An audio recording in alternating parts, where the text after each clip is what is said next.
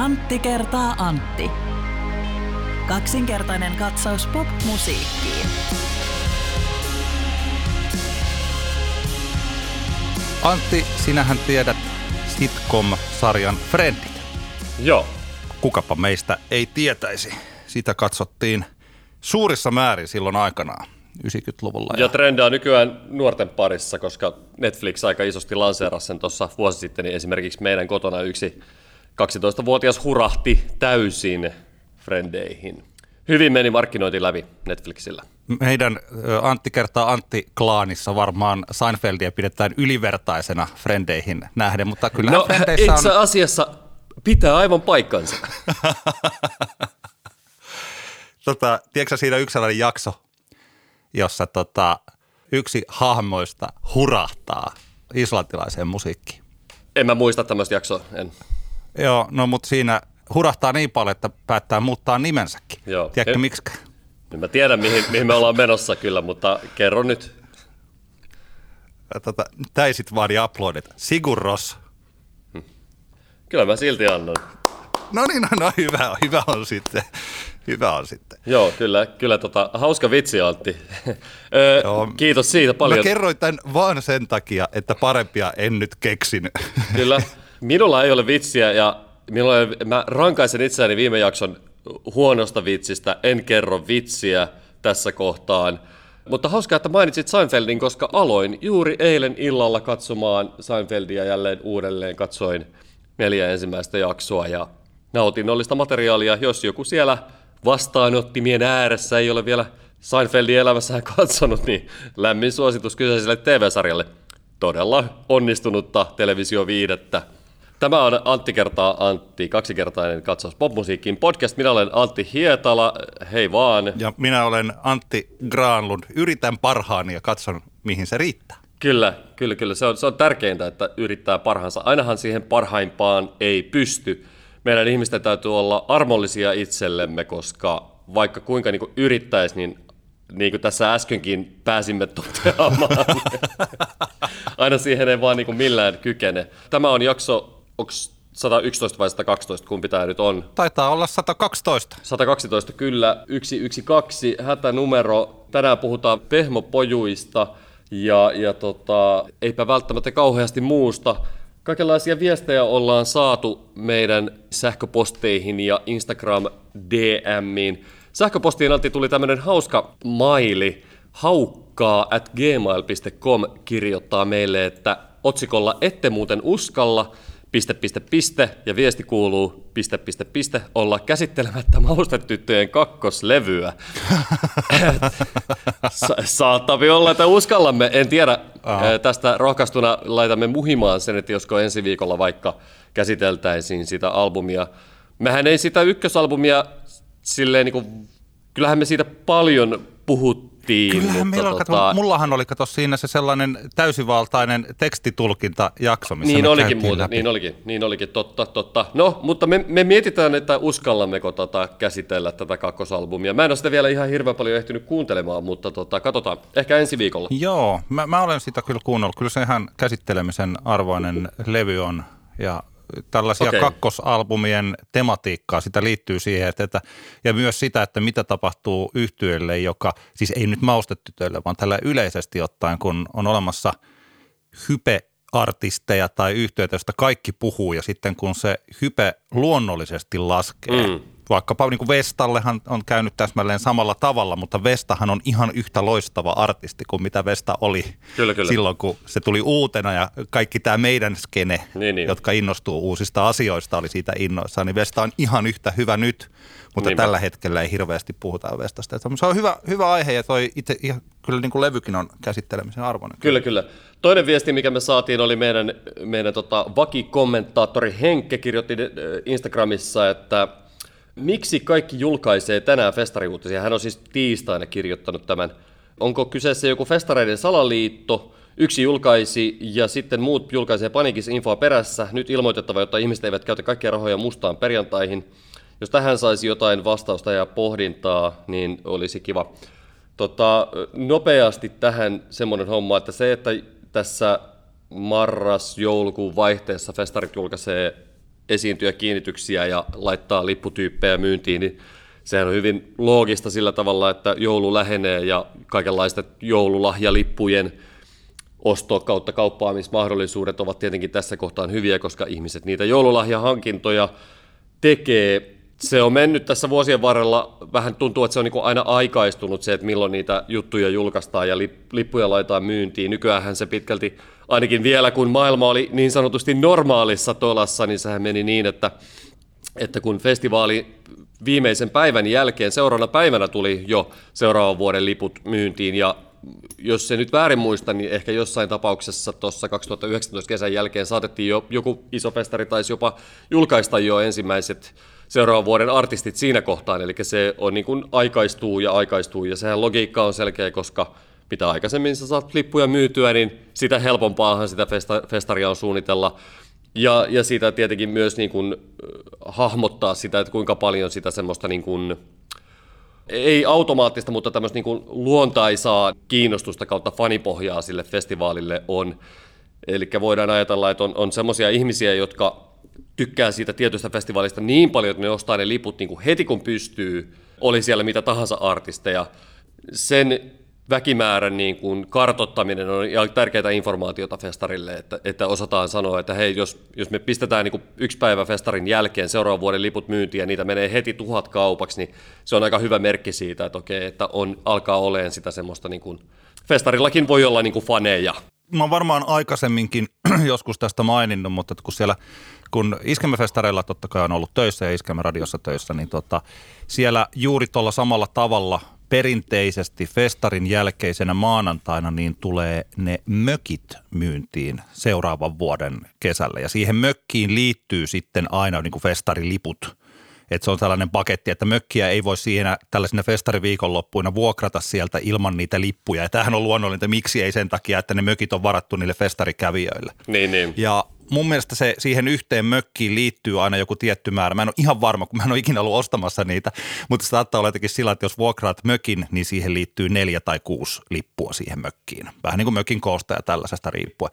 Ja ne mökit myydään loppuun yleensä tunnista kolmeen tuntiin. Niin ne myydään kaikki seuraavan kesän. Ja siinähän on vielä siis kuukausia, ettei yhtäkään artistia julkisteta. Ja se on merkittävä määrä. Se on siis, koska siellä Himoksen alueella, totta kai kun siellä on laskettelurinteet ja kaikki nämä siis, ja hirveä määrä muitakin festivaaleja sillä alueella kesällä, niin mun mielestä se on, että mä ihan läpiäni päähän puhun, niin se lippumääräisesti saattaa olla niin kuin 5000 lippua. Joo mitä menee seuraavan vuoden festareille. Et se on ihan merkittävä juttu. Plus totta kai sitten tietysti ne mökkivuokrat ja siis tällä lailla. Et tota. Niinpä se on, se on, kaikki, se on rahaa kassaa ja, ja tota noin, niin ihmisiä sitoutetaan siihen vuoden, seuraavan vuoden tapahtumaan. Se on tärkeää. Sitten tuosta, että onko tämä joku niin kuin salaliitto vai, vai miten tämä oikein menee, niin Suomihan on pieni maa ja nuo meidän festarijärjestäjät ovat hyvin niin kuin yhteydessä toisiinsa ja, ja vaikka kilpailua on ja periaatteessa samoista asiakkaista kilpaillaan, jos ajatellaan vaikka Ilosaaria, Ruissia, provinssia ja niin poispäin, mutta silti, silti kuitenkin yhteistyössä tai yhteisymmärryksessä asioita viedään eteenpäin. Ja, ja mä tiedän sen, että kyllä esimerkiksi nämä Suomen festareiden tota noin, niin, promoottorit pitävät sillä tavalla yhteyttä toisinsa, että sitä annetaan tietoa etukäteen, että okei, me ollaan julkaisemassa nyt vaikkapa joulukuun ensimmäinen päivä, näin ja näin paljon artisteja, ja sieltä tulee ulkomaalaisia artisteja, ja tulee tämmöisiä tämmöisiä lippuja myyntiin, että voit, että milloin te meinaatte julkaista, okei, julkaiskaa, julkaiskaa te vaikka sitten kolmas päivä, että saadaan tavallaan niin media ei täyty samana päivänä useamman festi- festivaalin uutisista. Eli kyseessä ei ole salaliitto, vaan näkisin, että enemmän tämmöinen niin kuin yhteistyössä, yhteisymmärryksessä – tehty suunnitelma siitä, että kuka julkaisee milloinkakin mitä, jotta sitten tavallaan ei, ei hävi, kukaan ei joutuisi sillä häviämään silloin julkaisupäivänä siinä, että okei, provinssi julkaiseekin, että Elvis tulee keikalle, jolloin välttämättä, eittämättä tarkoittaa sitä, että Ilosaaren, Ilosaaren tota noin, niin Popeda-julkaisu jäisi hieman sen Elvis-uutisoinnin val, varjoon. Eli, eli tota, yhteisymmärryksestä tämä tapahtuu, ja sehän on tosi hieno juttu, ja, ja, ja tota, itsekin vielä silloin, kun olin akti, vähän aktiivisimmin tavallaan tuossa noissa touhuissa mukana, niin koin sen kyllä hyvin miellyttäväksi sen, että aika avoimesti festivaalipromoottorit, totta kai suljetuissa ryhmissä ja viestiketjuissa, ettei ne niin ole julkista tietoa vielä, niin kertoi muille promoottoreille omista tiedotus- kautta julkistusaikatauluistaan, ja se on, niin kuin, se on selkeästi kaikkien etu, ja siitä syystä voi tulla tämmöisiä vaikka viikkoja tai kahden viikon putkia, että tuntuu, että joka päivä joku festari julkaisee jotain, ja se johtuu just siitä, että että se ihmiset miettivät ne yhdessä, etteikä sille, ettei käykään niin, että onkin yksi päivä, jolloin viisi isoa festivaalia julkaisee uutisia samana päivänä, koska silloin meillä on aika vähän medioita, meillä on vähän mediatilaa tapahtumille, niin silloinhan se on eittämättä tarkoittaa sitä, että joku jäisi toisen jalkoihin.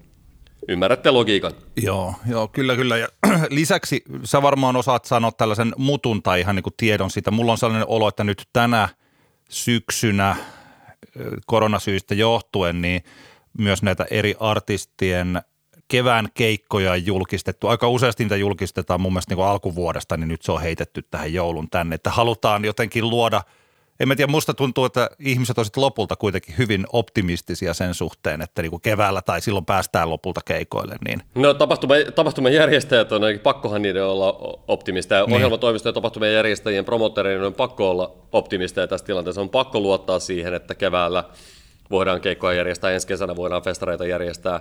Toinen vaihtoehto olisi se, että, että heitetään niinku pyyh, pyyhe tiskiin ja et, et, saatana sentään. Ensi kesänä ei ensi mm. kesänäkään festareita, mutta eihän tämä maailma voi sillä tavalla toimia, että vaikka välillä pessimismi valtaa mieltä ja tulee semmoinen olo, että ei jumalauta, että ensi kesäkin menee, että ei ole taas niinku mitään yleisötapahtumia ja niin poispäin, mutta eihän tapahtumateollisuus voi niin kuin semmoisesta lähtökohdasta tietenkään lähteä, on pakko luottaa siihen, pakko toimia sillä tavalla siitä ajatuksesta, että ensi kesä on niin sanotusti normaali kesätapahtumien suhteen, koska eh, ei, no, ei ole oikeastaan muuta vaihtoehtoa.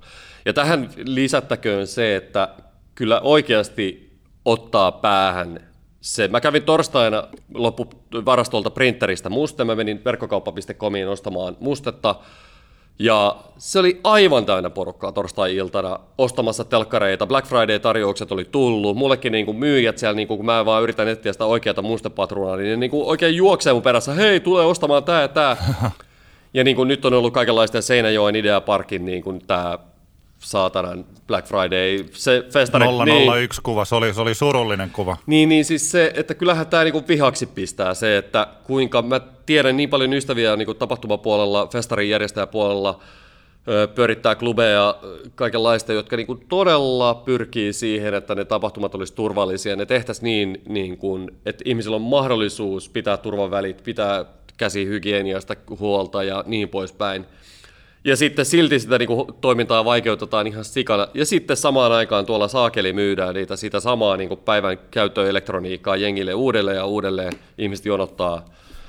Niin kyllähän toi on niin kuin masentaa ja mä voin niin kuin kuvitella sen tuskan, mikä siellä ihmisillä on tuolla niin kuin tapahtumapuolella, jotka päivittäin tapahtumia tekee. Että sympatiat sinne ja, ja tämähän tämä niin kuin on tämä, tämä surkeus tässä kaikessa, että – on porukka, jota ei kiinnosta yhtään syystä tai toisesta koronaan liittyvät huolet. Sitten on niitä ihmisiä, jotka tiedostaa rajoitukset, mutta koittaa venyttää niitä viimeiseen asti erinäisillä. Oli nyt esimerkkinä nämä Helsingin yökahvilat, joista onneksi nyt ilmeisesti niihin tuli kielto.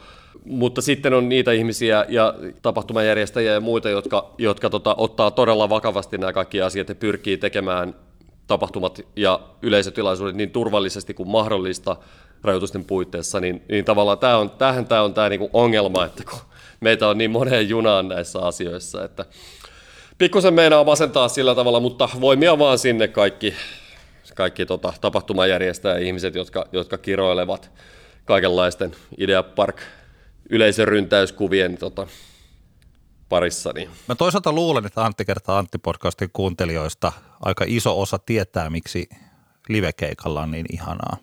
Ja ne, joita musiikki tai livekeikat eivät kiinnosta, niin mä en tiedä, ne ei taida olla meidän ihan target market yleisöä tässä tota podcastin tekemisessä. Mutta kun toi Diego Maradona siirtyi tuon puoleiseen, mikä se tuon puoleinen sitten ikinä onkaan tässä tällä viikolla. Mehän ollaan molemmat futisihmisiä musiikkityyppien lisäksi, niin en mä voi sanoa, että tämä mulle olisi ollut niin koskettava poismeno kuin vaikka silloin, kun joku David Bowie kuoli tai siis tällä lailla, mutta että ymmärrän tosin erittäin hyvin, että jos Argentiinassa on kolmen päivän suruaika, kun Maradona kuolee. Ja tästä käytiin paljon keskustelua, niin kuin tuntuu siltä, että se sama keskustelu otetaan joka kerta, kun joku suree ihmistä, joka on ollut tunnettu ja mutta ei tunne häntä henkilökohtaisesti, että mitä te surette nyt, että täällä nyt on laitetaan taas koronauutiset sivuja ja puhutaan jostain Maradonasta.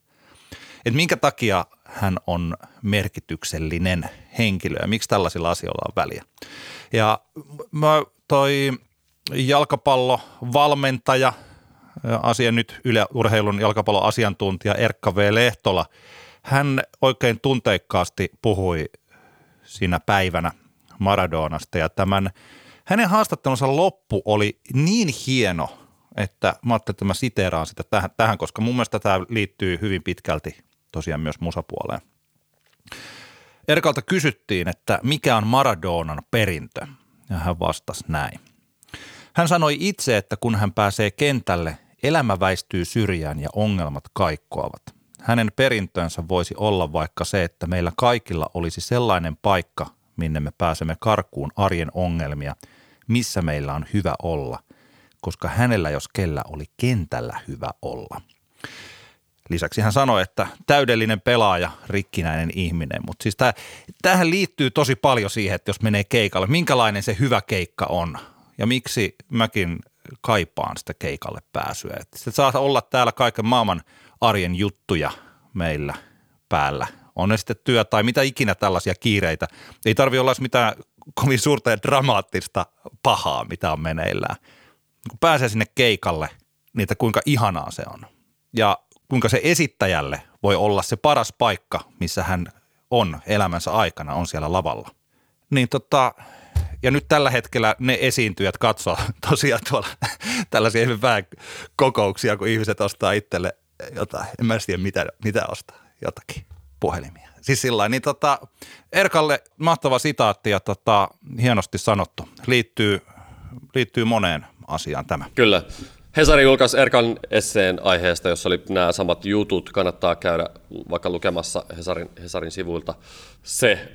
Se oli niin hyvä teksti, että Erkka saa anteeksi kaikki ne hämmentävän rumat erikoisnappikauluspaitansa, mitä hänellä on ollut tapana, tapana pitää silloin tota, varsinkin tota, kun hän kommentoi telkkarissa pelejä, niin tota, hän saa ne anteeksi, koska teksti, teksti oli niin vaikuttava.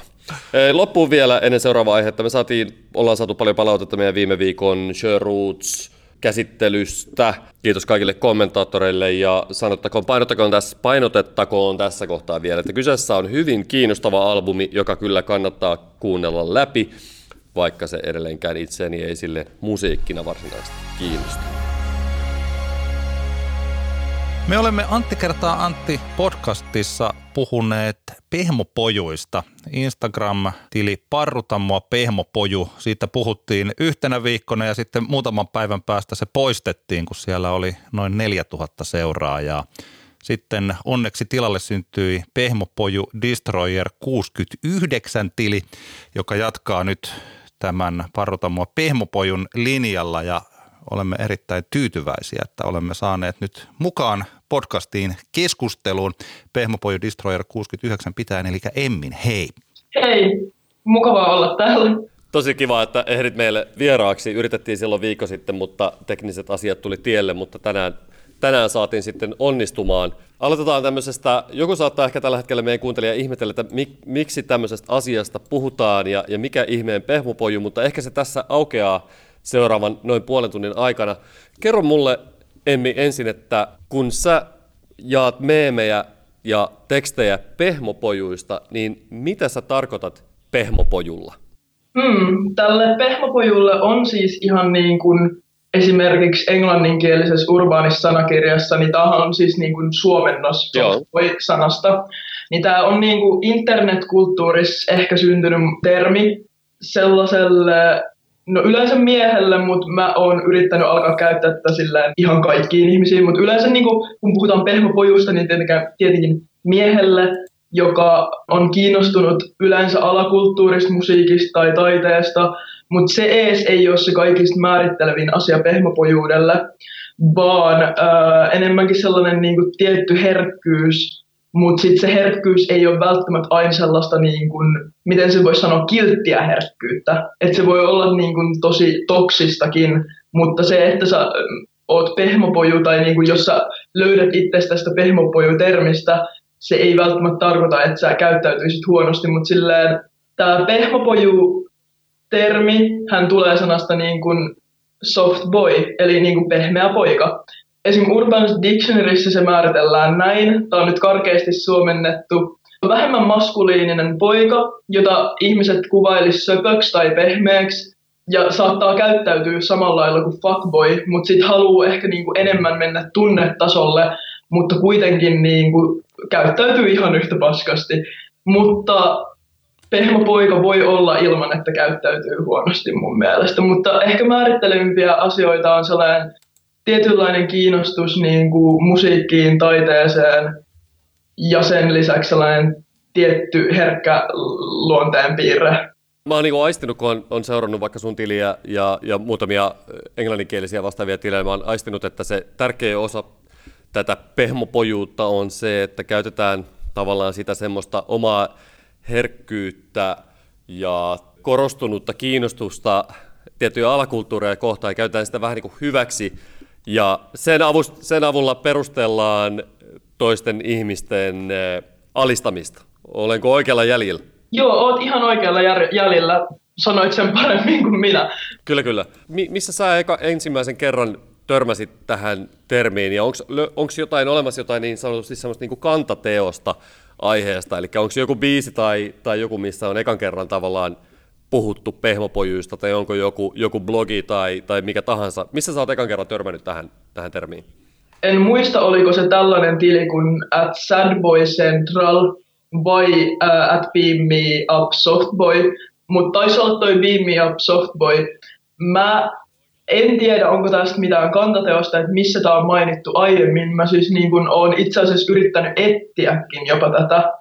Mutta siis mulla ei ole mitään hajua. Musta tuntuu, että niin kun joku on vaan internetissä keksinyt alkaa käyttää tätä, sitten se on viljellyt tätä termiä ja sitten siitä on tullut tällainen ilmiö niinkin iso, että Beam Me Up Softboy Instagram-tilillä, joka on tavallaan tämän mun tilin niin kun englanninkielinen esikuva, niin on melkein puoli miljoonaa seuraajaa.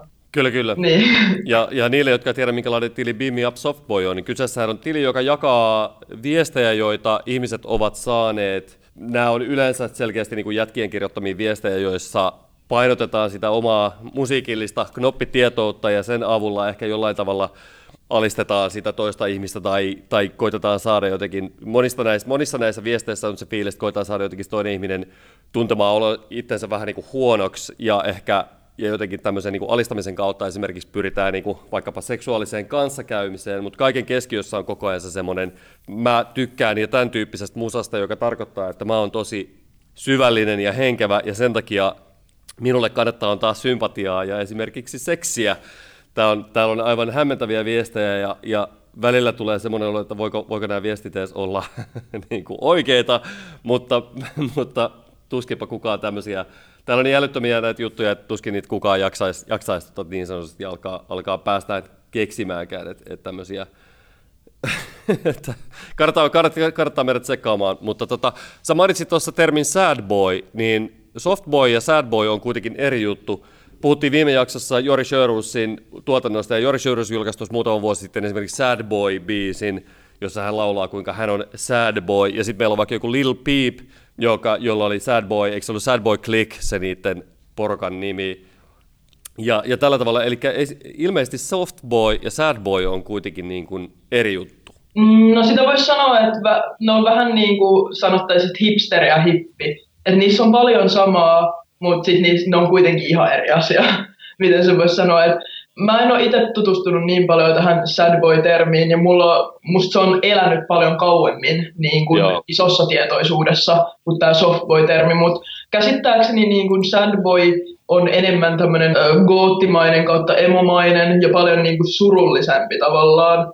Ja sitten niin, ehkä pukeutumistyyliin kuuluu just enemmän tällainen Lil Peep-tyylinen estetiikka, että saattaa olla värikkäät hiukset, mutta mustat vaatteet, vähän goottimeikit ehkä, jos käyttää meikkiä, choker-koru. Voi tietenkin muutakin olla ja niin kuin monta muutakin sellaista niin kuin määrittelevää asiaa sad boyille on, mutta mä en itse ehkä osaa ottaa sen paremmin tähän termiin kantaa, kun että tuollaisia mielikuvia se termi mussa herättää. Aivan, mutta niissä on kuitenkin ero, niin kuin sä sanoit. Mun mielestä jotenkin eka kerta, kun mä oon sad boy törmännyt, oli kun Young Lean, eli ruotsalainen äh, räppäri, tuli julkisuuteen, niin niillä oli tämä niinku sad boys porukka. Ja jotenkin mä oon aistinut, että, että sad boy, vaikka se niin sad boy ismi, mitä Young Lean edustaa, edusti, ja, ja sitten taas toisaalta esimerkiksi tämä Jorin, Jorin biisin Sad Boy-hahmo, niin ne on enemmän semmoisia niin kuin vaan silleen vähän niin kuin surullisia tyyppejä, jotka ei välttämättä kaipaa sitä, sitä niin kuin interaktioon muiden ihmisten kanssa, kun taas niin kuin Softboy lähtis, lähtee ehkä siitä, että se nostaa sen oman niin kuin semmoisen intellektuaalis, intellektuellisminsa ja, ja niin kuin pehmeytensä silleen keskiöön, jotta hän pääsisi niin kuin yhteyteen muihin ihmisten kanssa. Mä oon vähän aistunut, mä en tiedä, että tämä menee aika korkealle lennolle nyt, mutta mä oon aistunut, että tässä voi olla se niin kuin sad boy ja soft boyn ero. en tiedä, miltä kuulostaa. Et olisi voinut sanoa sitä paremmin, että mä olin just silleen itsekin mietin, että must just toi, että sad boy on surullisempi, on silleen aika määrittelevä termi, mutta myöskin se, että sad boy tyyppistä ihmistä ei ehkä kiinnosta yhtä paljon niin kuin kanssakäyminen muiden kanssa kuin tällaista softboy-ihmistä, mutta toisaalta mun mielestä sad boy ja soft boy, sä voit olla niitä molempia samaan aikaan, tai sitten sä voit olla niin kuin sad boy ja vähän soft boy, ja sit, tai sitten sä voit olla soft boy, mutta myös vähän sad boy. Mutta niin kun, kuitenkin näillä kahdella asialla on aika niin kun, silleen, vähän veteen piirretty ero, mutta sitten samaan aikaan kyllä se on selkeä ero se nimenomaan se, että miten sä käyttäydyt, kun sä haluat olla kontaktissa muiden kanssa. Hei, mulla olisi tähän väliin kysymys. Softboy tai pehmopoju, niin onko se pilkkanimitys vai sen lisäksi myös sellainen, että onko vaikka täällä hirveä määrä tällaisia tiettyjä jannoja, jotka sanovat olevansa pehmopojuja? No siis se on alun perin pilkkanimitys. Mä innostuin tästä termistä itse sen takia, kun olin niin kuin taidelukiossa ja kuullut monta vuotta arthoe taidehuora-termiä, mutta en mitään vastaavaa termiä miehille. Ja sitten niin kuin innostuin, että jes, nyt mä voin niin kuin miehiäkin haukkua tällä. No ei, siis vaan tarkoitin sitä, että musta niin kuin, jos äh, ihmistä pilkataan asiasta, niin musta se on tosi toksista, jos se rajoittuu vaan niin kuin yhteen ihmisryhmään, jos kuitenkin niin kuin on muitakin, jotka tekee tätä, mutta sitten ne suljetaan pois niin kuin sukupuolen tai joku muun tällaisen ominaisuuden kautta. Voitko toistaa kysymyksen? Niin mä mietin, että onko olemassa tyyppejä, jotka sanoo, että no kun mä oon tällainen pehmopoju ja di, di, di, di joka niinku identifioituu siihen. Joo, siis kyllä, kyllä. Esim. mä oon niinku mun yhdellä seuraajallakin lukee sen biossa tuolla Instagramissa, että pehmopoju. Sitten kans mun niinku, kumppani kutsuu itseään välillä pehmopojuksi. Mä esim. kutsun itseään, niin kun määrittelen itseni naiseksi, niin pehmotytyksi. Että niin kun, se on pilkkanimi, mutta niin kun, sä voit kyllä, on paljon kyllä ihmisiä, jotka niin kun ihan itse kutsuu, kutsuu itseään tällä nimellä. Mutta esimerkkinä just vaikka ajatellaan, että tota, Little Peepillä oli Sad Boy Click ja sitten Young Leanilla oli Sad Boys. Mä en näe ihan kauhean nopeasti, nopeasti kenenkään niin kuin, räppärin auttavan niin kuin Krevin nimekseen, niin kuin, tiedätkö, We're the Soft Boys. Et siinä on kuitenkin, niin kuin, ja, ja just tämä oli hyvä tämä sun hippi versus hipsteri, että et hipillähän ei ole välttämättä mitään ongelmaa kutsua itseään hipiksi, mutta harva kuitenkaan niin kuin ainakaan silleen vuonna 2020 sanoo ääneen olevansa hipsteri. Yksi semmoinen hahmo, tämä liittyy nyt tähän sad boy, soft boy raja, rajanvetoon, on yksi hahmo, joka, musiikillinen hahmo, joka seikkailee sun, sun profiilissa usein on, on Henrik, eli Versace Henrik, ja huomasin vaan tuossa nyt, nyt muutama päivä sitten Henrik oli esimerkiksi jakanut Instassaan tämmöisen jutun, jossa hän viittasi siihen, että Young Leanin porukka oli lainannut häneltä jotain esteettisiä juttuja, ja sitten taas hän kirjoitti, että Versace Henrik aloitti uransa vähän niin kuin kopioimalla Young Leanin porukan juttuja. Kerro mulle, missä, miten Henrik, kun sä käsittelet pehmopojuutta, niin miten, mikä on niin Henrikin asema tässä kokonaisuudessa? Okei, okay, uh, mä tietyllä tapaa tunnen Janne Ahtiaisen eli Versace Henrikin henkilökohtaisesti, joten mä haluan nyt silleen painottaa, tai jollain tasolla henkilökohtaisesti, mä haluan painottaa. Mä en puhu äh, hänestä tai kenestäkään henkilökohtaisesti tässä. että mä pidän ehkä niin kuin, kun Versace Henrik seikkailee täällä mun tilillä meemeissä, mä pidän häntä enemmän silloin hahmona kuin henkilönä. Mutta äh, mä niin kun tutustuin hänen musiikkiin kunnolla vasta silloin, kun hän alkoi niin kun tekee fiittejä näille isommille artisteille ja sitten niin kun aloin vasta kuuntelemaan, kun hän vaihtoi punkkiin, koska tämä ei ollut niin yhtään silleen tavallaan mun tyylistä se musagenre, mitä ne teki, vaikka se oli mun mielestä hauska.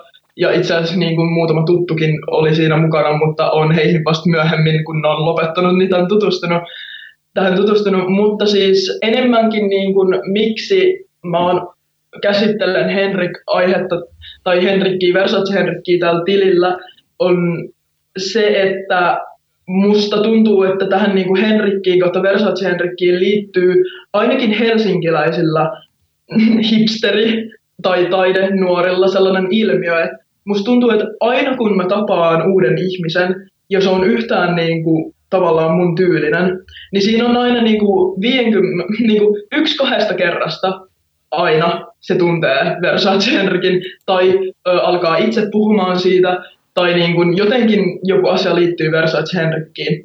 Mutta sitten ehkä se, että miksi mä oon niin kuin ottanut tästä tällaisen meemiaiheen, on se, että mä oon halunnut myöskin kritisoida sitä ilmiötä tietyllä tapaa, koska mulla on itsellä huonoja kokemuksia näistä piireistä, vaikka niin kuin olen tavannut paljon paljon hyviä ihmisiä siellä. Olen niin kuin niiden keikkojen kautta ja varsinkin tämän Jannen kautta niin kuin tutustunut tosi mahtaviin tyyppeihin, mutta ehkä sit itse kun menin ensimmäistä kertaa heidän keikalle, niin sain kokea tällaista vähän niin kuin vähättelevää, miten se voisi sanoa, todella hyvin tähän sivun aiheeseen sopivaa käytöstä. Mä en usko, että kukaan tarkoitti sitä, ja tämä ei ole nyt niin kuin kuka, kenellekään henkilökohtaisesti tarkoitettu, mutta muistan, että mä lähdin niin kuin samaa matkaa jatkoille, ja sitten mä niin kuin olin vaan innoissani ja lauleskelin yhtä biisiä, ja mä saan kuulla myöhemmin niin kuin yhdeltä ihmiseltä, johon mä oon tutustunut, että he on puhunut musta vähän tälleen, että joo, se oli aika ärsyttävä ja lapsellinen, ja tolleen, niin ei siis niinku kauhean hyvä fiilis tullut, koska ne oli niinku kuitenkin tosi mukavia mulle face to face, mutta sitten niinku puhu tolleen selän takana. Mutta niinku sitten myöskin ää, mä yhdessä vaiheessa niinku katsoin näitä ihmisiä tosi paljon ylöspäin ja niinku halusin olla osa tätä porukkaa. Ja niinku tässä porukassa niinku musta tuotiin tosi hyvin esille semmoinen, että me ollaan outoi, me ei kuuluta mihinkään, mutta sitten oikeasti nämä tyypit on aika hyvin tavallaan hyvässä paikassa elämässään, että niillä on töitä tai niillä on, niin ne tekee musaa, niillä on joku tavallaan joukko, johon ne kuuluu. Niin sitten niinku, kun ne on olevinaan niin outoja ja semmoisia, että kaikki mukaan, niin sitten mä koin aina tosi ulkopuoliseksi mun olon. Ja edelleenkin, jos niin kun mä en mene jonkun hyvien ystävien kanssa vaikka johonkin Henrikin keikalle tai johonkin tällaisen Henrik liitännäisen juttuun, vaikka myöskin sille jollekin alternative rock helsinkiläisen bändin keikalle, joka millään lailla liittyy Henrikkiin, niin jos emme törmää siellä aina niihin oikeisiin tyyppeihin, vaan niihin tiettyihin, niin mulle tulee edelleen sellainen olo, kun mä olisin yläasteella. Tai mitä mä tarkoitan, että ne ei ole mitenkään lapsellisia tyyppejä, mutta mulle, mä menen vaan takaisin siihen mentaliteettiin, että mua kiusattaisi edelleen ja kaikki pitäisi mua tosi tyhmänä.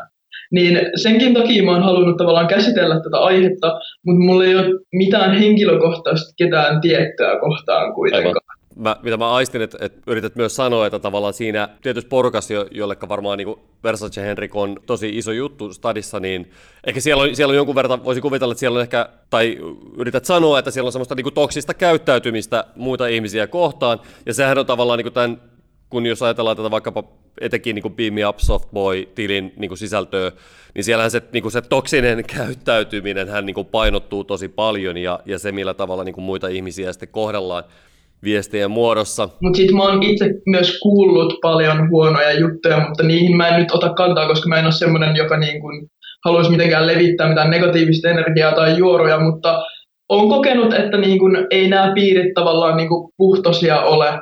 että miten niin voisi sanoa, että siitä saattaa tulla kuva, että siellä niin kuin hyväksytään kaikkia niin kuin Aivan. kivaa, eikä tapahdu mitään niin kuin kyseenalaista.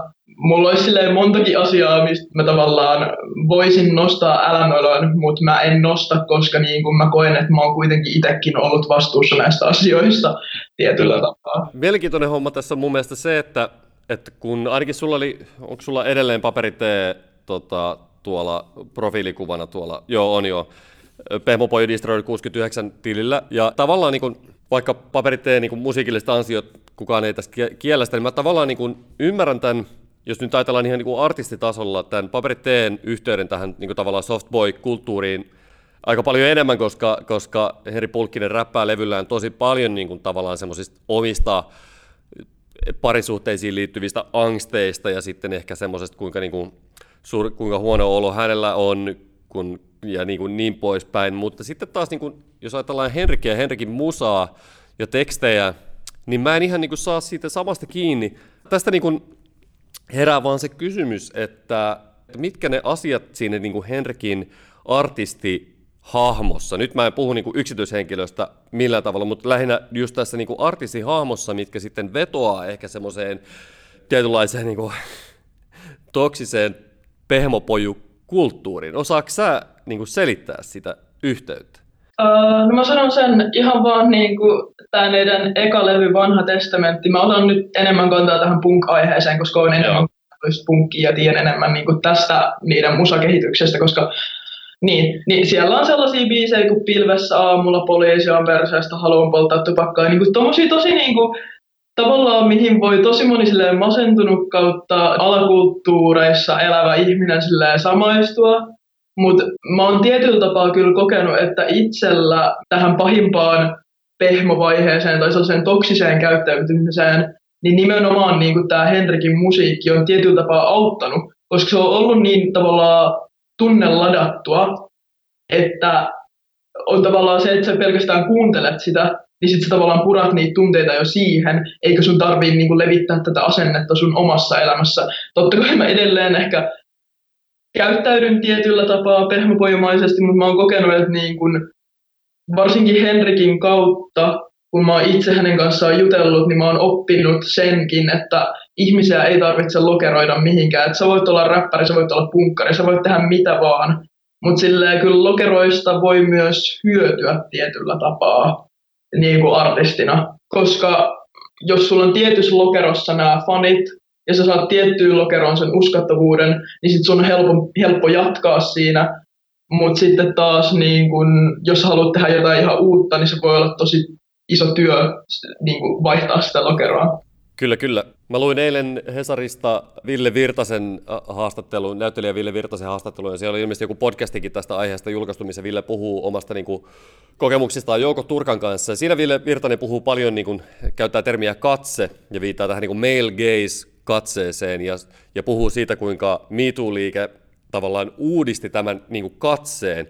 Eli jos aikaisemmin meillä on ollut vaan tavallaan se semmoinen miesneron male gaze, niin MeToo-liikkeen kautta tavallaan tuli miljoonia muita katseita. Ja musta tuntuu, että mulla kun mä luin sitä Virtasen haastattelua, mulla tuli semmoinen olo, että, että esimerkiksi sun Instagram-tili tai vaikka Beam Me Up Softboy, se liittyy tähän katsekysymykseen, että, että esimerkiksi sun kaltaisella ihmisellä nyt tässä maailmantilanteessa tämä on niin kuin mahdollista, että tämmöisiä Instagram-tilejä pidetään ja tällaista, tällaista tietynlaista niin kuin toksista käyttäytymistä ei niin kuin enää niin kuin katsota sormien läpi, vaan se tehdään niin kuin kaikkien nähtäville. Mitä, se, mitä ajatuksia herää? Tämähän on yksi syistä. No ensinnäkin yksi syy oli sellainen henkilökohtainen, että niin kuin ärsytti vaan se, että niin kuin herkkiä naisia, taiteellisia naisia pilkataan jatkuvasti, että haha vegaani, äh, hipsteri, veturikuski hattu päässä, kaikki nämä perus ylilautajutut, mutta sitten ihan vaan niin kuin mä kuulin niin kuin myös näiltä miehiltä, jotka on itse samanlaisia, niin tämmöisiä kommentteja. Mutta sitten myöskin niin kun mä halusin niin kun näyttää tällä tilillä, että tällaista toimintaa ei voi tehdä, mutta kyllä sitä edelleen katsotaan sormia läpi. Ja niin kauan kuin mun mielestä ihmisiä elää maapallolla, niin tullaan katsomaan sormia läpi. Koska mä en väitä, että miehillä ei olisi tiettyjä vaikeuksia, tai miehen malli ei olisi esimerkiksi tosi ahdas, mutta musta tuntuu silti, että miehiltä sallitaan tiettyjä asioita niin kuin, tai annetaan anteeksi paljon helpommin kuin naisille. Jos mä käyttäytyisin, niin kuin, tai kun mä käyttäydyn itse asiassa naisena, olen käyttäytynyt tällainen softboy-tyylillä, että elänyt vähän rietasta elämää ja niin kuin, ollut vähän tällainen niin kuin, toksinen, niin silleen mähän oon hirveän huono silloin mu- muutaman tyypin mielestä, mutta mä voisin väittää, että mä olisin vaan vähän softboy, vähän fuckboy, jos niin kun mä olisin mies ja kä- käyttäytyisin tällä samalla tavalla kuin mä käyttäydyn nyt, koska tai silleen, että musta ajateltaisiin, että no mä oon vaan semmoinen vähän erikoinen taiteellinen persona, mutta nyt mä oon hullu ämmä. Niin, niin aivan, eli, eli tavallaan naisena sitä käyttäytymistä ei samalla tavalla sallita, sille ei löydetä niin, kuin niin helposti semmoisia oikeutuksia. Niin, tai musta tuntuu, että siis silleen suurin osa onneksi piireissä, jossa mä elän, mä oon siis ihan todella isossa kuplassa tällä hetkellä, varsinkin nyt kun ää, en ole koulussa, niin ei tule mistään oikein tapahtuu sillä niin kuin kuplan ulkopuolelta ihmisiä, vaikka tavallaan haluaisin. Mun kuplassa kyllä sillä musta tuntuu, että mulla ei ole ongelmia tai mä en törmää tähän, mutta sitten ihan niin kuin mä huomaan tätä naisvihaa ihan joka paikassa sillä ei varsinkin sellaista sisäistetty, että myöskin niin kuin mun yksi ystävä on olevinaan jotenkin tosi feministi, mutta sitten ää, esim. heitti tämmöisen läpän, kun mun poikaystävä ja sen kaveri oli niin kuin mun kanssa samaa aikaa. Että tämä oli periaatteessa vaan läppä ja mä en itse tee konemusiikkia, joten mitä mä siellä tekisin. Mutta siis se heittää tällaisen läpän, että hei, tossa joku päivä sitten tehdään niinku yhdessä musaa ja heitetään akat vittuun. Niin sille mun mielestä toi ei ollut sille, mulle tuli sitten sellainen tosi niinku nihkeä olo, että aha, että niinku, mä tiedän, että te haluatte olla niinku rauhassa, mutta se voisi sanoa niinku paljon nätimmin ilman, että viljelee tuollaista asennetta. Kyllä, kyllä, joo, ja toihan on semmoinen, missä on varmasti niinku varsinkin musapuolella paljon tekemistä edelleen. Joo, edelleen, edelleen. Ei olisi enää se stereotypia siitä, että, että kun jätkät tekee, niin sit, silloin tehdään kunnolla ja sitten kun, sit kun muut tekee, niin sitten se on jotain, jotain pelleilyä tai ei niin vakavissaan tekemistä. Jos mennään takaisin tähän, miten nivotaan tätä tähän meidän Popmusa podcastiin, niin mä, mä huomaan, että esimerkiksi Mimi Up Softboy profiilissa seikkailee paljon. Siellä on profiilikuvana on Kurt Cobain ja esim. Tame Pala tuntuu toistuvan aika paljon paljon siellä viesteissä, kun tietenkin täällä itse kun pidän hirveän paljon teimin palasta, niin täällä aina tulee sille, että, oh no, eikä mä ikinä ty- heittänyt mitään tyhmiä teimin pala kommentteja kellekään ihmisille, tota, ehkä en.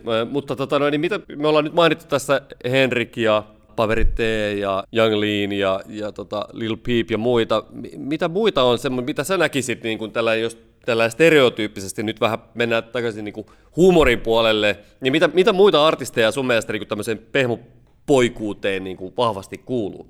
Mä en näitä kaikkia sitten osaa perustella, että jotkut näistä joo, niin kun, ö, on vaan sellaisia, että mitä mä oon itse kuullut liitettävän tosi paljon. Kyllä. Ja silleen kaikki artisteja mä en ole välttämättä edes tutustunut niin hyvin, mutta yksi sellainen artisti, mihin mä oon tutustunut, mikä toistuu ihan silleen niin kuin kansainvälisissäkin softboy-meemeissä tosi usein on uh, Arctic Monkeys ja sitten niin kuin Radiohead ja kaikki tämmöiset. Mutta sitten sellaiset ehkä, mitkä mulle tulee itselle niin kuin suomalaisista mieleen tosi vahvasti on niin, niin Ibe. Mun mielestä Ibe ei ole millään tavalla sille toksisesti pehmopoju, mutta mun mielestä sen musiikki on sellaista, että se saattaa todella, todella vahvasti vedota tähän ihmistyyppiin, koska ainakin itseäni se vetoaa, jos vaan siis pitää tämän tyylisestä niin kuin uuden aallon rapista, jos sitä uuden aallon rapiksi voi kutsua. Joo, toi onkin mielenkiintoista, koska Ibe, Ibehän on tosi pehmeä tavallaan. Että se, siitä, siitä puuttuu ehkä se Paperiteessa ja Versace Henrikissä molemmissa on aika paljon semmoista niin kuin kulmikkuutta ja angstia, joka välillä näkyy selkeästi, välillä näkyy rivien välistä, mutta jotenkin Ibestähän mä en ainakaan saa kiinni niin kuin siitä angstista. Ja se onkin mielenkiintoista sitten, että jos tavallaan se, on, niin kuin, se resonoi pehmopojuissa, koska mä luulisin, mä äkkiseltään luulisin, että Ibe on liian pehmeätä musaa pehmopojuille. Tiedätkö mitä mä tarkoitan? Mä sanoisin, että kyllä Ibelläkin on aika paljon angstia, että, mutta se on ehkä ei ole sellaista niin, kuin, niin suoraa ja sillä on tosi positiivinen asenne kuitenkin. Että se on silleen, että esimerkiksi tämä yksi biisi täältä Ibelius-levyltä, tämä Edgy, niin. niin sehän niin kuin, tavallaan musta heittää parodiaa, mutta sitten samaan aikaan niin kuin on vaan silleen, että Edgy on mun swag, ja niin kuin, että kukaan ei rakasta mua paitsi minä. Että niin kuin, musta on ehkä vähän niin kuin mä en tiedä onko, mutta mulla tulee vähän sellainen fiilis, että se on samaan aikaan vähän sellainen itseironinen, mutta sitten samaan aikaan niin kuin, kyllä niin kuin niistä biiseistä näkee paljon angstia, mutta se on ehkä enemmän silleen rakentavammin käsitelty kuin vaikka esimerkiksi Paperi T käsittelee tai Henrik käsittelee. Tai mä en sano, että he ei käsittelisi heidän angstia ra- rakentavasti, mutta sillä mä tarkoitan sitä, että siitä biisistä tulee sellainen kuva, että tämä angsti on käsitelty rakentavasti. Joo, tämä on mielenkiintoista kyllä, että, että kaikessa tässä nyt, kun siellä ihmiset kuuntelee, että mietitte, että ketä tässä pilkataan ja pilkataanko tässä nyt näitä artisteja ja muita, niin tässä kuitenkin eh, olet varmaan niin kuin samaa mieltä siitä, että tässä on nyt kuitenkin puhe tavallaan, että kyseessä tavallaan tämmöisillä niin kuin stereotypioilla vitsailusta, jonka lähtökohta on todellisessa elämässä ja todellisissa ikävissä asioissa, mitä ihmiset tekee toisille, mutta tämä huumori, mikä niin kuin sunkin profiilissa on, tai sitten vaikka Beam Up Softboyssa, se kuitenkin liittyy siihen ajatukseen siitä stereotypiasta, eikö vaan? Joo, kyllä. Ja siis mun mielestä stereotypiat on hauskoja. Ja niin kun, mä tietyllä tapaa, tämä kuulostaa nyt tosi väärältä, mutta tietyllä tapaa rakastaa stereotypioita, koska stereotypioista saa parhaita vitsejä. Niistä ja. saa he, tosi helposti tehtyä taidetta, mutta sitten jos sä niin kun, tuot ne liian lähelle omaa elämääsi ja otat ne vakavasti, niin silloin niistä tulee tosi vakaviakin ongelmia stereotypioista. Mun mielestä stereotypioilla vitsailu edesauttaa stereotypioiden murtumista. Just näin. Nelma U, josta mekin taidettiin jotain mainita tuossa jakso pari sitten. Nelma Ulla on tämmöinen kappale kuin, mikä se biisin nimi on? Pehmeä poju.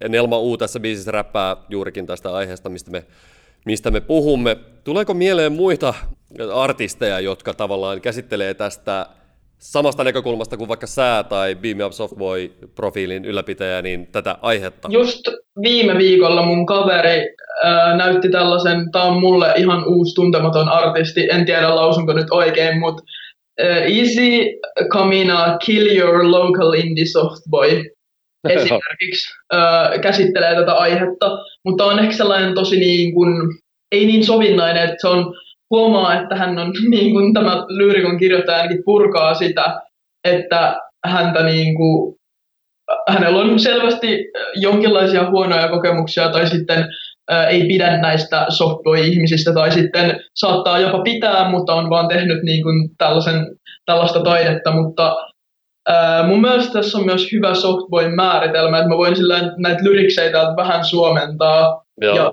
tiivistää, että hän katsoo sinua niin, niin huoneen läpi, sillä on Patagonia-paita ja paskaset kengät. Se saattaa yrittää puhua sulle bändeistä ja stick and poke tatuoinnista. Sitten sillä on tällainen cool kissasen niin kuin five panel hat. Mä en tiedä mikä se on suomeksi, mutta se on sellainen lippis, mitä Mac DeMarco pitää. Joo, joo, joo. Kalastaja, kalastaja lakki. Sitten hän tekee niin kuin taidetta Mac tietokoneella, eli luultavasti niin kuin muokkailee jotain tai tekee biittejä ja sitten äh, äh, tämä on, niinku, tää on se, joka niinku, ehkä tiivistää parhaiten Softboyn tässä biisissä. And he swears that he's not a fuckboy, but he's worse. He's an RD in the softboy. Täällä on niinku, they come in lots of different breeds. Tämä on niinku tärkeä mun mielestä. Some like to skate, some like to read, some of them like boring guitar bands, and some of them like minimal techno. Uh, that they'll tell you all about, even though you don't fucking care. Tämä on ehkä, niinku, jos haluaa niinku nopeasti ymmärtää, että mitä softboy tarkoittaa, ja ei ole niinku niin sellainen, että tykkäisi lukea vaikka Urban Dictionary-artikkeleja, niin sit vaan kuuntelee tämän biisin.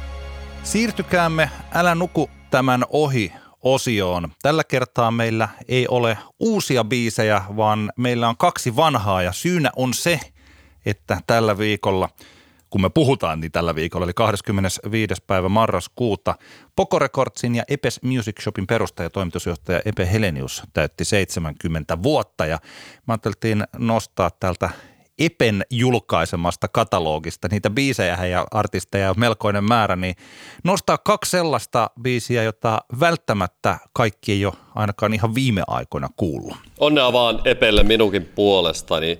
Mulla, mä voin kertoa semmoisen muiston Epestä. Ei nyt tässä ei ole kyseessähän ei ole kuollut henkilö, tässä on 70 vuotta täyttänyt henkilö, mutta, mutta aikoinaan kun soitin bändissä, joka jonkun verran teki niin sanotusti kansainvälistymispyrkimyksiä ja jopa hetkellisesti hieman onnistuikin siinä Keski-Euroopassa, eli kyseessä oli Tiger Bombs yhtyen, niin kerttiin silloin paljon kaikenlaisia showcase-tapahtumia Euroopassa ja, ja silloin tota, Suomen musa bisneskuviothan oli hyvin erilaiset e, ja, ja Music Finlandin, joka, jonka nimi silloin taisi olla Music Export Finland ehkä, niin sen toiminta oli vielä pienimuotoisempaa kuin mitä se on sitten, miksi se sitten jossain vaiheessa kehittyi. Epe kiersi niissä tapahtumissa mukana e, ensinnäkin varmaan pit, tai pitkälti siitä syystä, että hänellä oli bändi, jota hän edusti, eli Bitch Alert. Ja tota, mä muistan sen mehän oli koko Suomen niin kuin musavienti oli silloin hyvin semmoista niin kuin vielä puuhastelua, vaikka siihen mennessä, nyt puhutaan siis vuosista 2003, 2004, 2005, vaikka, tota, vaikka äh, siihen mennessä oli jo Bonfa ja Daruden äh, niin kuin megamenestykset oli jo, oli jo niin sanotusti vyöllä, Himikin oli jo aika iso siinä kohtaan, mutta tota, mä muistan sen semmoisia tilanteita, missä piti jotenkin olla kauhean niin kuin, sekä varmaan niin kuin ihmisille, jotka työskenteli suomalaisten vietibändien kanssa, että meillä niin bändeillä oli aika kovaa painetta siitä, että pitäisi jotenkin olla silleen, silleen niin kuin kiinnostava ja jännittävä niin kuin vaikkapa ruotsalaiset kollegat, mutta me ei ihan siinä aina onnistuttu. Ja mä muistan semmoisen, kuinka, kuinka tota Epe varsinkin, niin hän, ehkä se oli enemmän Epe sitä, että hän, häntä ei vaan niin kuin kauheasti niin kuin kiinnostanut.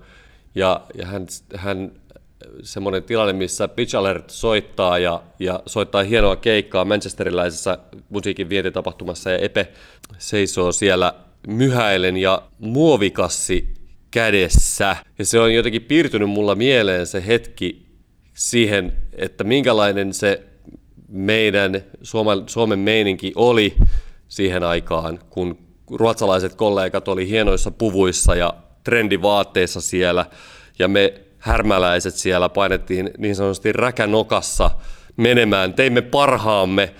Se ei aina välttämättä riittänyt, mutta Epe on kuitenkin, se oli, se oli tärkeää duunia, mitä, mitä silloin Epekin oli, oli tekemässä sen eteen, että me, meidän niin Music Finlandin toiminta kehittyi sellaiseksi, että, että tota, siitä on jälkikäteen aika moni suomalainen artisti päässyt nauttimaan.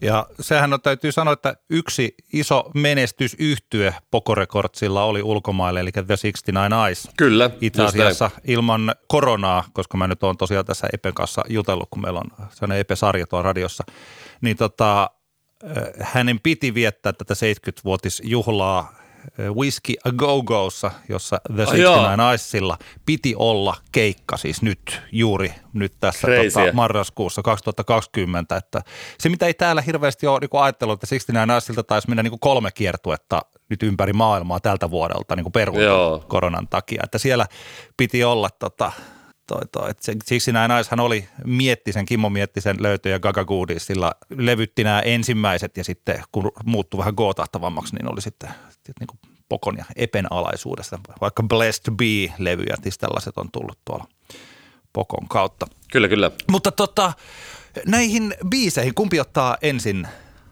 omansa? No anna saa, anna, anna, anna saa mennä vaan. Koska Poverty Stings on, tai oli Tällainen power pop yhtyö perustettiin 1980-luvun puolessa välissä.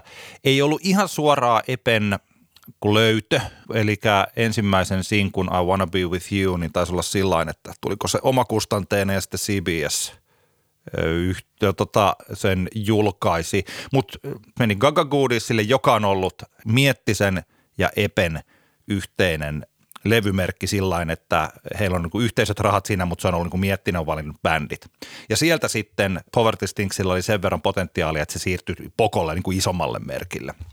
Ja Poko julkaisi Poverty Stinksiltä sitten monta albumia, oliko peräti viisi studioalbumia. Ja tota, näistä, niin siellä on tosi hienoa popmusiikkia. Mun mielestä voisi tämän niin nykynäkövinkkelistä, niin soundillisesti voisi olla pikkasen toivomista. Ehkä niin kuin tosiaan siellä tuotantopuolella sillä että jos nämä sama bändi sais, saataisiin tuotettua nyt uudelleen, että mietin jotain tällaista tota, pykäri tuotantoa, tällaista niin Regina Sirkka 2011 tuotantoa Poverty Stinksille, niin se olisi niin kuin, koska ne biisit, joita laulaja, kitaristi Jarmo Lainekko, se oli, joka niitä kirjoitti, niin tota, siellä on niin todella upeita pop-melodioita, sillä että ei kalpene millekään.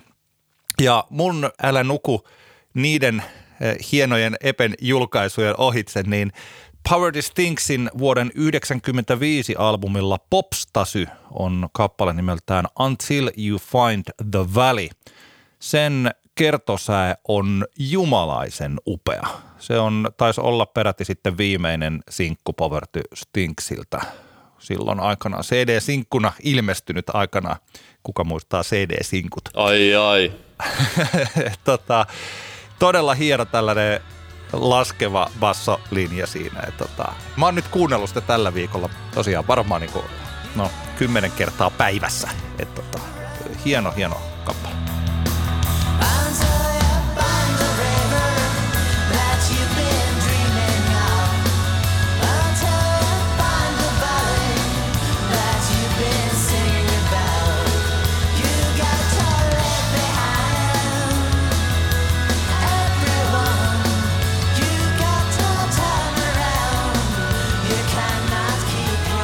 Pokon diskografia ja Pokon alalafkojen diskografiahan on hyvin monipuolinen, sanotaanko nyt näin. Siellä on paljon hittejä, sitten siellä on paljon aivan käsittämättömiä hutejakin. Se Poko historiikki-kirja on, kannattaa, mikä, milloinkohan se julkaistiin?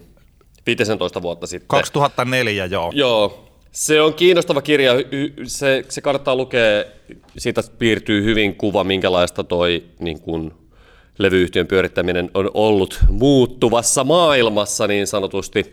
Mutta tosiaan helmiäkin löytyy, niin kuin tämä Stinks ja esimerkiksi mun nosto tästä Pokon diskografiasta on tämmöinen, mä en edes ihan hirveästi tästä bändistä tiedä, kyseessä on tämmöinen hieno mustahuuli synapop-bändi nimeltä Organ, joka ei tainnut ihan kauhean montaa. Julkaisiko muita albumeita kuin tämän Necrophilis-albumin? Yhden albumin Muistatko? ja Tukun seiskatuumasia julkaisi. Joo.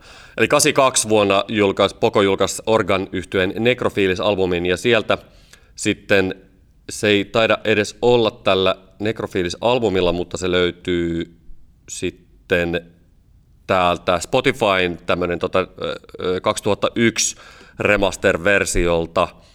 Tämmöinen kappale, kun tota, tämä on ihana biisi, Suojele mua vähän jostakin päin, jos siellä jotain nuoremman polven kuotteja kuuntelee ja ei ole tähän tutustunut, niin kannattaa tsekata erittäin hyvä kappale, jonka voisin kuvitella, että saattaisi jopa tässä tuossa kappaleessa voisi olla jotain semmoista tota, some, some tota, hittiainesta. Ei muuta kuin TikTok-videoita tekemään suojele mua vähän jostakin päin biisin tahtiin. Mä voin organista sanoa tällaisen niin kuin lyhyen historian, eli se oli Pekka Tolonen ja Seppo Parkkinen. Heillä oli tällainen yhtiö kuin Argon. Ja kun Mikko Saarela, joka oli tuossa Epunormaalissa, niin lähti Epuista ja muutti Helsinkiin sitten, niin siirtyi tähän yhtyeeseen ja sitten Argonista tuli Organ. Aivan, niin, ja niin, he niin. julkaisivat eh, Mikko Saarela ja Organ nimellä taisi tulla. Tota, tuliko sieltä Lili Marleen kappaleessa tällainen niin kuin saksalainen marssilaulu, niin siihen uudet irvokkaat sanat kasarmin eessä pommikuoppaan ja illan pimeteessä ruumiskasan varjohon. Joo. Näin ulkomuistista siellä me oottelemme. Niin kuin ydinsodan jälkeinen maailma. Kärpästen juhlat on myös tällainen biisi, joka on ehkä se tunnetuin Organin kappale ja sitten tosiaan toi upea versio myös Kundi meikkaa kappaleesta. Tota, Mikko Saarella ei ole ihan laulaja, mutta omalla tavalla se sopii juuri tähän musiikkiin. joo, joo, sopii, sopii. Se tavallaan niin genren mukaista vokalisointia ehdottomasti. Mun, mun mielestä Organin paras biisi on Suojele mua vähän jostakin päin. Suojele mua baby vähän jostakin päin. päin,